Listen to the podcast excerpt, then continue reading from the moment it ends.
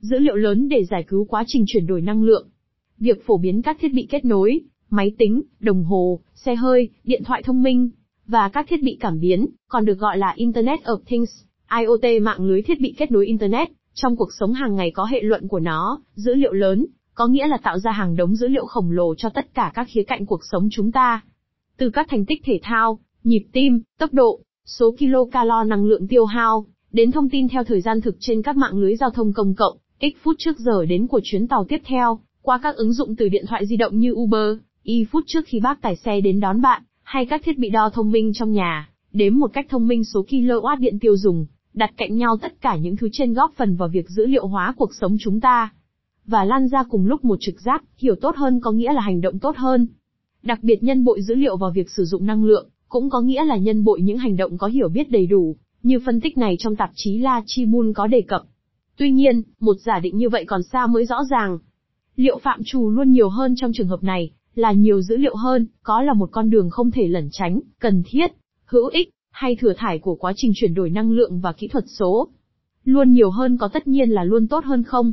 Hãy lấy ví dụ về thông tin. Từ những làn sóng liên tục các kênh chuyên đề đến các trang web tin tức, qua các tin nhắn trên điện thoại thông minh, con người cũng đã bị say khướt bởi những dòng chảy thông tin ấy. Liệu trình độ kiến thức và hiểu biết của chúng ta, ở cấp độ cá nhân hay tập thể, về sự vật và thế giới có tốt hơn không so với cách đây 10 năm, 20 năm, 30 năm? Nếu tập trung vào những chiếc đồng hồ mới kết nối, để xác định số lượng kilocalo năng lượng hấp thụ được vào mỗi bữa ăn, số bước chân đã đi trong ngày, thì con người đã mở rộng ảnh hưởng của dữ liệu vào những lĩnh vực riêng tư hơn và cá nhân hơn. Con người chưa bao giờ được trang bị tốt hơn như ngày nay, máy cân, đồng hồ và vòng đeo tay kết nối, ứng dụng y tế, các loại thiết bị đếm khác nhau. Thế nhưng những người bị bệnh béo phì, chỉ nói đến bệnh này mà thôi cũng chưa bao giờ đông như ngày nay. Đây mới chỉ là hai ví dụ, một ví dụ phi vật chất gắn với kiến thức, và một ví dụ vật chất gắn với việc dinh dưỡng. Nhưng trong nhiều lĩnh vực khác, giờ đây chúng ta có thể khẳng định rằng nhiều hơn, thường biến thành quá nhiều, để rồi cuối cùng trở thành kẻ thù của tốt hơn. Taleb và sự quá tải thông tin, DAMASIO và sự đãi vàng. Nicolas Taleb, tác giả của cuốn Thiên Nga Đen và gần đây hơn là cuốn Chống đổ vỡ, phát triển trong tác phẩm sau ấy một biện luận khá thuyết phục về thông tin. Lượng thông tin mà thế giới hiện đại bao phủ xuống con người đã biến họ thành những người nhiễu tâm. Nhìn vào quá khứ theo định nghĩa, việc tạo dựng dữ liệu chỉ là việc lưu trữ, thống kê các sự kiện đã xảy ra, chúng ta không có khả năng hiểu được những dạn nứt và những cách vận hành mới. Bằng cách tập trung vào tiếng ồn, chúng ta tập trung vào những sự kiện vô nghĩa. Tiếng ồn làm cho chúng ta bận tâm, trong khi phải chú ý đến tín hiệu.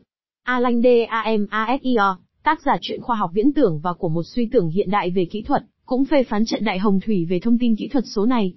Trong nhiều cuộc phỏng vấn gần đây, ông tự hỏi, làm thế nào có thể đãi được khối lượng thông tin khổng lồ dối rắm này để tìm ra vài điều nhỏ có giá trị?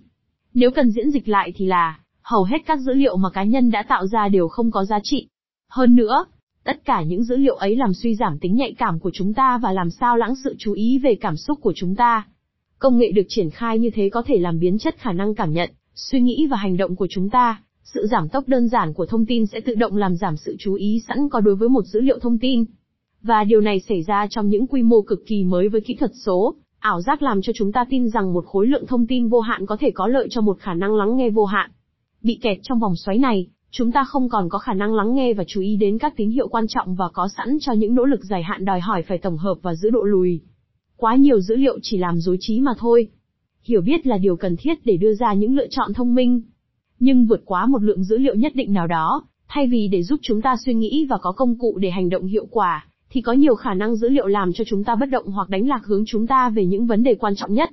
Một lần nữa chúng ta viện dẫn Ivan Illich và thuyết phản tác dụng của ông, ở cấp độ cá nhân, ví dụ, trong khi chú tâm vào thiết bị đếm, chiếc đồng hồ hay bất cứ thiết bị kết nối nào của chúng ta, để tiết kiệm 1 kW điện tiêu dùng, thì chúng ta cũng có thể bỏ lỡ những thay đổi mang tính cấu trúc. Chúng ta sẽ khởi động máy giặt một giờ trước, sẽ lập trình máy sưởi một giờ sau đó nhờ vào các đường cong tải trọng tối ưu hóa. Nhưng nếu thay vào đó là một sự cách nhiệt, hay thậm chí là một sự giảm nhiệt theo quy định, nói tóm lại, một cách tiếp cận đầy đủ các nhu cầu năng lượng của môi trường sống và thậm chí của lối sống, thì những điều trên sẽ có ý nghĩa gì? Ở cấp độ tập thể, về vấn đề khí hậu và năng lượng, chúng ta chưa bao giờ định lượng tốt đến thế vai trò của con người trong sự biến đổi khí hậu. Tuy nhiên, chưa bao giờ con người phát tán nhiều khí thải nhà kính đến thế và các kỷ lục về nhiệt độ và những sự rối loạn khí hậu lại không ngừng bị phá vỡ. Như vậy, dữ liệu chỉ hữu ích trong việc theo sau và theo dõi thảm họa.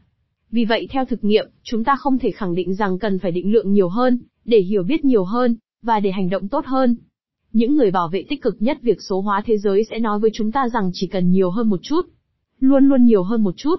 Nhưng sự cường điệu đơn thuần về số lượng ấy cũng không mang tính thuyết phục. Động lực của sự thay đổi hành vi dường như không nằm trong phạm trù luôn luôn nhiều hơn, mà chắc chắn nằm trong một sự hiểu biết tốt hơn về các mối tương quan diễn ra trong nhiều lĩnh vực khác nhau,